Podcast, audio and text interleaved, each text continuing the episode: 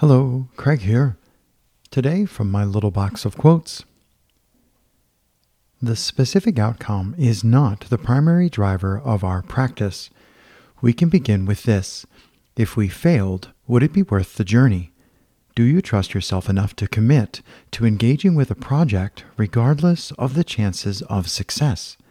The first step is to separate the process from the outcome, not because we don't care about the outcome, but because we do.